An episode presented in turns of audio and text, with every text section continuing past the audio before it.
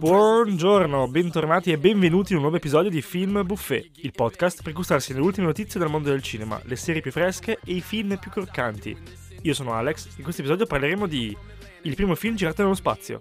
il ritorno di Batman e perché c'è tanto hype a riguardo, il remake di Mamma perso l'aereo e il primo quiz dedicato agli studenti di Hogwarts. Questo e tanto altro, assieme alle mie recensioni su quello che ho visto più di recente.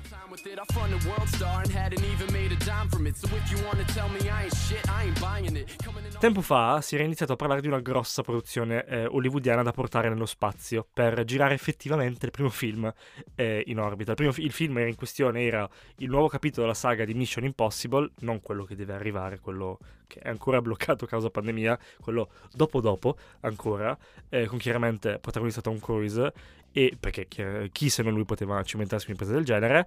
Risposta a sorpresa i russi di questa idea di iniziare a filmare effettivamente in orbita si è iniziato a parlare qualche anno fa con l'avvento del cosiddetto turismo spaziale di cui abbiamo visto negli ultimi mesi i primi voli con Virgin e poi Amazon, Jeff Bezos, un cazzo che non è di Amazon, è dell'altra azienda che se mi sfugge. Comunque la rivalità per la corsa allo spazio tra Stati Uniti e Russia è nota e non è mai finita, dato che la Russia comunque detiene molti dei principali primati in orbita, eh, tra cui il primo satellite inviato, il primo cane spedito, il primo uomo, ma anche la prima donna e questa volta per fronteggiare gli Stati Uniti hanno deciso anche di primeggiare su questo lato e quindi bruciare in partenza con anche la prima produzione cinematografica nello spazio. Il film in questione ha richiesto 12 giorni di ripresa a bordo della Stazione Spaziale Internazionale, dove l'attrice Yulia Perez-Dil e il regista Klim Shipenko, che in questo caso, in questa situazione speciale, si è anche preso carico del ruolo di operatore, toccatore, scenografo e probabilmente anche qualcos'altro, eh, insieme ad altri tre astronauti, effettivi astronauti russi, eh, hanno girato alcune delle scene di questo film intitolato The Challenge. In realtà sul film si sa molto poco, ma la trama spannometrica è quella di una giovane eh, chirurga impegnata in un'operazione di emergenza per salvare eh, il, un membro dell'equipaggio in pericolo di vita a bordo appunto di questa eh, stazione spaziale internazionale. L'obiettivo di questo film, oltre chiaramente a fare un culo a tarallo agli USA, è quello di tornare a primeggiare dopo tanto tempo sul fronte eh, spaziale, dopo che le missioni spaziali in Russia erano state messe un po' in secondo piano anche per eh, fondi non allocati a quel, quegli obiettivi lì, ma per, per scopi più militari, e, ma soprattutto con la speranza di riaccendere l'attenzione e l'interesse verso lo spazio, con appunto eh, il desiderio che le generazioni future eh, riguardino verso l'alto e ritrovino interesse per l'esplorazione spaziale e che, perché no, anche passando tramite la produzione cinematografica. In questo caso la Russia è arrivata prima, quindi superando di netto il buon Tom Cruise che si starà mangiando le mani con un prodotto che avrà sicuramente dello spettacolare, perché comunque, eh, che cazzo, hanno girato un film nello spazio effettivamente, eh, però molto probabilmente, immagino, non sarà nulla di spettacolare rispetto a quello che potrebbe essere un film di Mission Impossible girato nello spazio con Tom Cruise, e quindi eh, attendiamo anche quel, quel lungometraggio. Eh, ma non è detto che, siccome sono arrivati i primi a filmare, non siano, arrivino primi anche in sala. Magari adesso Tom Cruise fa uno sprint pazzesco dei suoi di corsa con le manine tese e li doppia e arriva in sala. Non che penso guadagnino di più per il fatto che escano prima loro rispetto ai russi, però si sa mai. Adesso la gara è accesa. Ma parlando di arrivi in sala, tornerà anche Batman, il personaggio dei fumetti che ha ricevuto più trasposizioni cinematografiche nella storia Cinecomics. Questa volta alla regia avremo Matt Reeves, noto per la nuova trilogia del Pianeta delle Scimmie e la trilogia di Cloverfield, e eh, vedremo il re del mantello nero, il buon Robert Pattinson, che darà una nuova, eh, un nuovo spin, una nuova interpretazione all'eroe mascherato. A questo punto, molti che non seguono assiduamente eh, questi tipi di franchise potrebbero chiedersi: ma come? Eh, Michele hanno appena fatto uno di Batman, devono fare un altro? E invece, beh, a parte che sapeste cosa vi aspetta nel futuro, lasciamo stare. Comunque, eh, sì, domanda legittima, ma fondamentalmente per spiegare come siamo arrivati a questo nuovo Batman, eh, diciamo che dopo il Batman di, Buff, eh, di Batfleck, mi veniva a dire comunque di Ben Affleck, e tutti i casini successi con Zack Snyder, lo Snyder Cut, tutto ciò che è emerso internamente, la produzione di Justice League con Whedon, e poi vabbè appunto Ben Affleck che eh, semplicemente si è rotto il cazzo del progetto e ha deciso di abbandonare, era più o meno inevitabile eh, dover prendere un altro filone narrativo e abbandonare quello iniziato per rivedere il personaggio. Anche se in realtà c'è da dire che nel DC Universe eh, cinematografico alla fine non esiste una vera e propria eh, regola e linea narrativa perché tutti i film sono realmente collegati e lo sono in maniera logica e controllata come fa in maniera maniacale la Marvel. Sono collegati ma se qualcosa non quadra fanno finta di nulla fondamentalmente. In questo film, quindi dal titolo The Batman, vedremo un Batman agli inizi di carriera ispirato al fumetto Year One appunto che vede Batman agli esordi della carriera da vigilante, anche se in realtà questo, in questo caso il regista afferma che sarà più un year 2, quindi un secondo anno dove eh, Pattinson sarà sì all'esordio come vigilante mascherato, ma non sarà proprio una super matricola. Di The Batman se ne sta parlando non così a cazzo, ma perché cioè, recentemente negli scorsi giorni c'è stato il DC Fandom, che è un grosso evento in cui eh, la DC presenta tutti i progetti eh, incoming e futuri pianificati, tra cui appunto eh, The Batman, di cui è stato presentato un nuovo trailer. La particolarità di questo nuovo trailer che ha gasato un po' tutti, oltre alla violenza e al tono particolarmente dark, più dark sembrerebbe della trilogia di Nolan, è, è la fotografia. E la fotografia è l'utilizzo delle luci che hanno un qualcosa di estremamente scenografico. Infatti, eh, caso vuole che il direttore di fotografia sia Greg Fraser, un nome che eh, non vi dirà nulla probabilmente, ma eh, se li avete visti, lui è colui responsabile, il soggetto responsabile eh, in Rogue One per la creazione di quella scena incredibile eh, finale con Darth Vader contro i ribelli sulla, sulla nave, oppure al più recente Dune, lui è stato appunto appena lavorato sul più recente Dune. C'è un utilizzo molto eh, aggressivo di contrasti cromatici, particolarmente rosso con il nero, per di solito si pensa a Batman Total Black, molto emo, molte cose, però in realtà i fumetti, proprio come eh, stile, giocano molto sui contrasti di colore e difficilmente si riesce a trasporre questa cosa in, in chiave visiva eh, su schermo. Sembrerebbe che questa volta Gary Fraser abbia decodificato la formulina e ci sia riuscito. Quindi ci aspettiamo un Batman sicuramente più aggressivo, ma anche più figo da, da, da vedere. Tra l'altro aggiungo, fun fact, eh, questo film, oltre ad essere stato rimandato come tanti eh, milioni di volte a causa Covid, eh, la produzione era stata rimandata anche per il fatto che Robert Pattinson eh, non volesse allenarsi, non volesse eh, prendere peso e massa muscolare eh, notoriamente nell'immaginario di Batman eh, il personaggio è piuttosto pompato, piuttosto grosso, eh, specialmente dopo l'ultima interpretazione di Ben Affleck, che non è proprio un omino tanto piccolo. Eh, però eh, Pattinson si riteneva già in, abbastanza in forma nella media eh, di eh, corpo atletico nello spettro, nel catalogo degli attori di Hollywood, quindi non riteneva necessario guadagnare ulteriore peso. In realtà, forse questa cosa ha giovato perché, essendo un Batman in tenera età, il fatto che fosse già extra bulky, extra pompato, cozzava un pochettino con la coerenza creata per questo film andiamo avanti sempre con un altro maxi ritorno, questa volta su Disney Plus, eh, dove debutterà il remake questo Natale di Mamma perso l'aereo, il classico film eh, intoccabile natalizio uscito nel 1990. Erede di Kevin McAllister sarà Archie Yates, eh, il ragazzino simpaticissimo, cicciottello, amico del protagonista in Jojo Rabbit, eh, se lo avete visto. In questa versione il bambino verrà dimenticato a casa dalla famiglia eh, per le feste eh, perché è diretta a Tokyo, ma su due voli differenti. Probabilmente questa divisione in due squadroni di viaggio eh, serve anche un po' per giustificare e rendere più plausibile eh, la svista.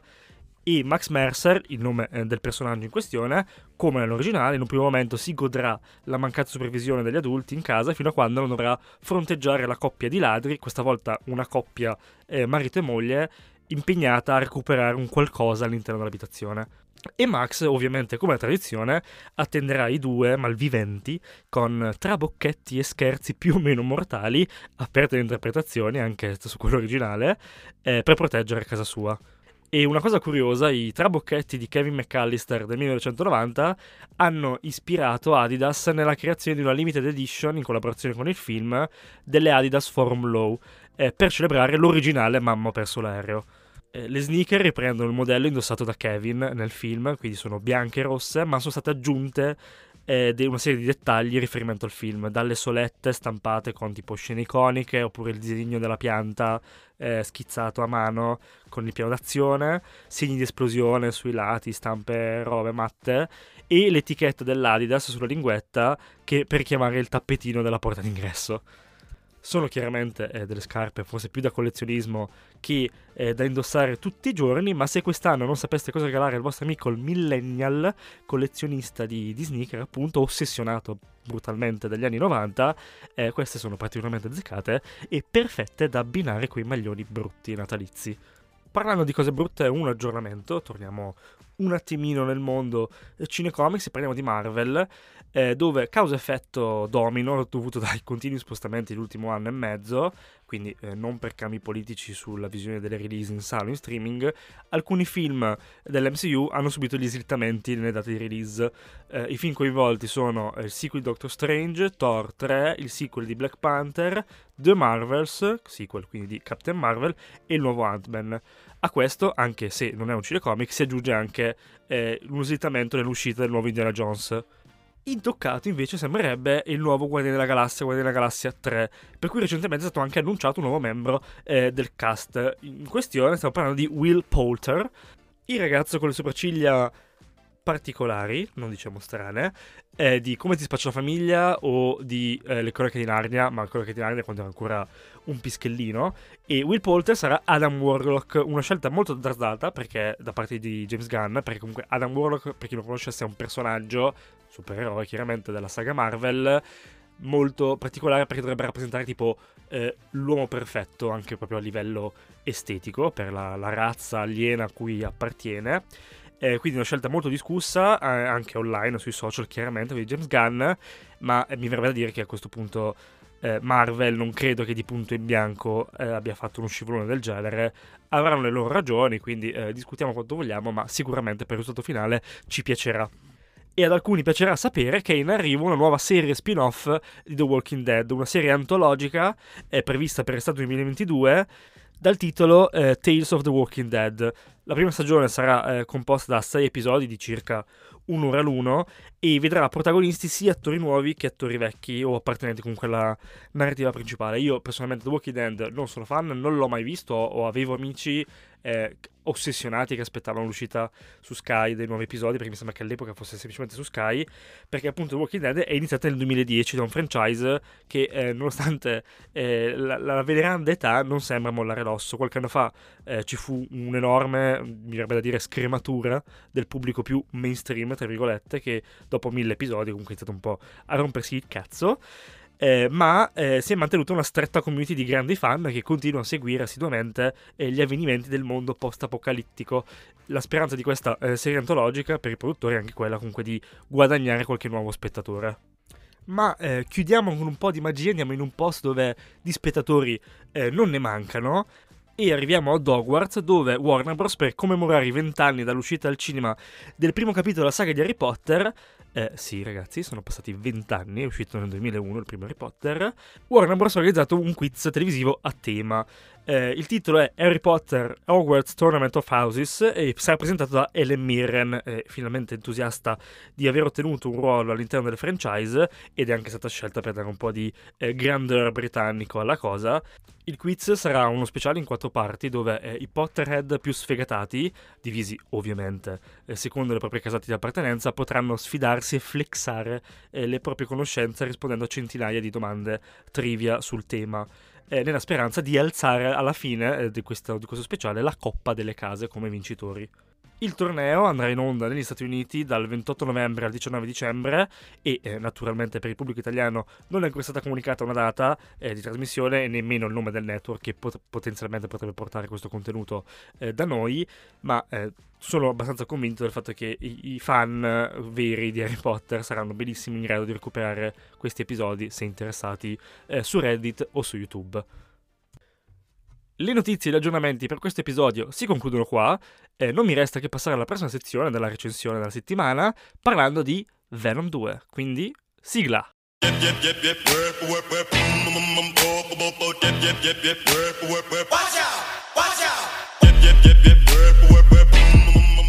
Sequel del primo capitolo uscito nel 2018, Venom Letterby Carnage, a.k.a. La vendetta di Venom, è la produzione Sony in collaborazione con Marvel. Eh, prima di parlare del film ho due chicchette che ho scoperto molto interessanti.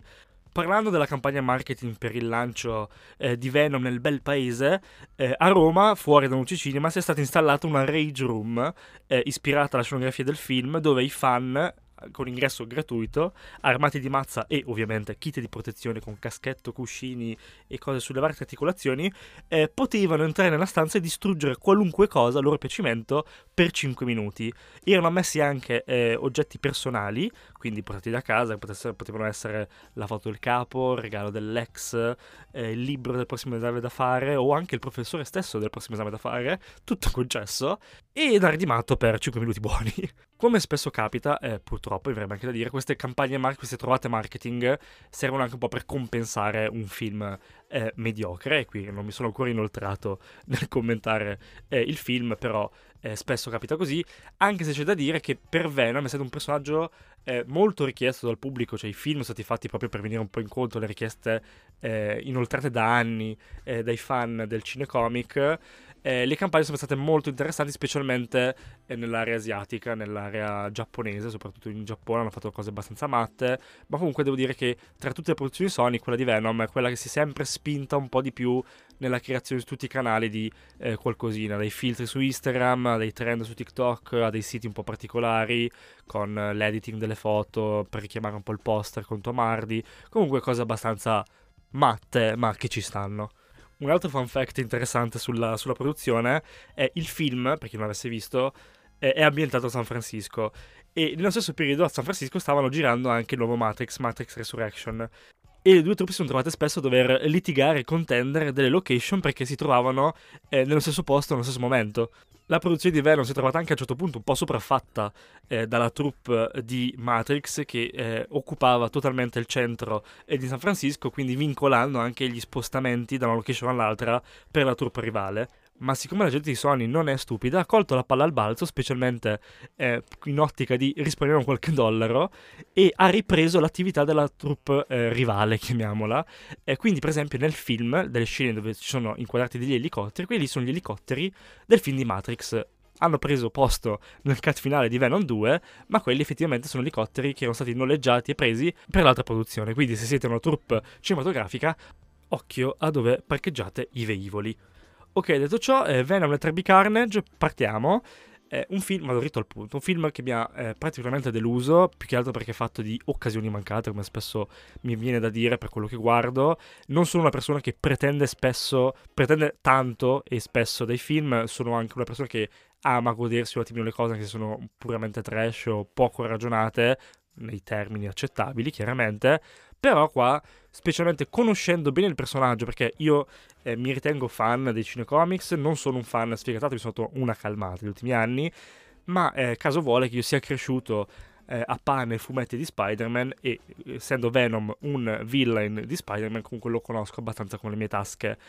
e come tanta altra gente nella mia stessa situazione eh, colgo e capisco bene cosa fossero le intenzioni del regista o della produzione nel, nella creazione di questo prodotto. Eh, in questo caso mi verrebbe da dire che questo film è stato fatto da gente a cui è stato commissionato questo eh, film e gli hanno detto, to, piglia il fumetto, leggiti qualche pagina e tutto ciò che è più figo, wow, boom boom, eh, mettilo su schermo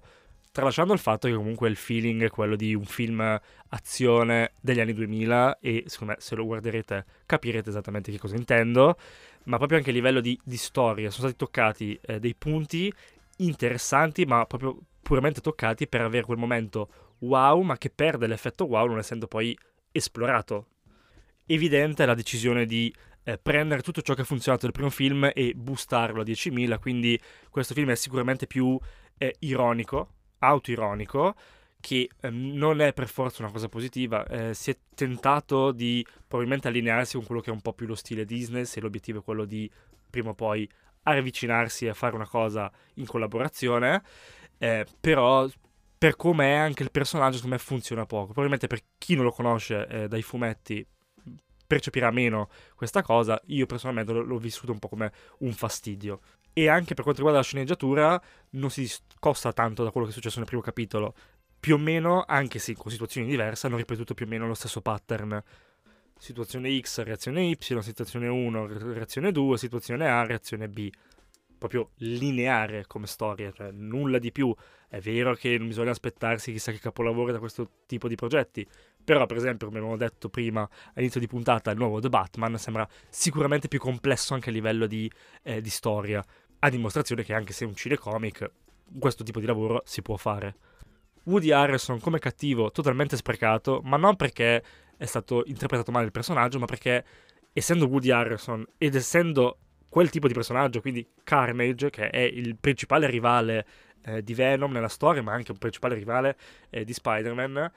eh, metterlo nel film come il personaggio che a un certo punto il nostro protagonista incontra e deve per forza confrontare per poter arrivare alla conclusione del film, mi è sembrato veramente boh, soprattutto dato che il titolo è La furia di Carnage, pensavo che avendo due protagonisti così forti, due attori così forti come Tom Hardy e Woody Harrison, non so, gli facessero andare su una linea parallela più o meno per 90 minuti. Ed ecco, tra l'altro, film 90 minuti dura molto poco. Cerco di rimanere eh, spoiler free, ma veramente per farvi capire dovrei andare nel dettaglio. Se vogliamo approfondire questa conversazione, scrivetemi in DM eh, su Instagram. Concludo dicendo che eh, probabilmente, ed è anche questo molto triste da dire, il film vale eh, la pena andare a vederlo solo per la scena post credits, che in realtà è un mid credits, quindi è solamente una scena a metà, quindi non aspettate fino alla fine, se volete rimanere fino alla fine fate pure, ma non ci sarà nulla in fondo, questo non è spoiler, ve lo dico semplicemente per farvi risparmiare un po' di tempo. Venom a quanto pare sta facendo anche un gran successo al botteghino, specialmente eh, a livello internazionale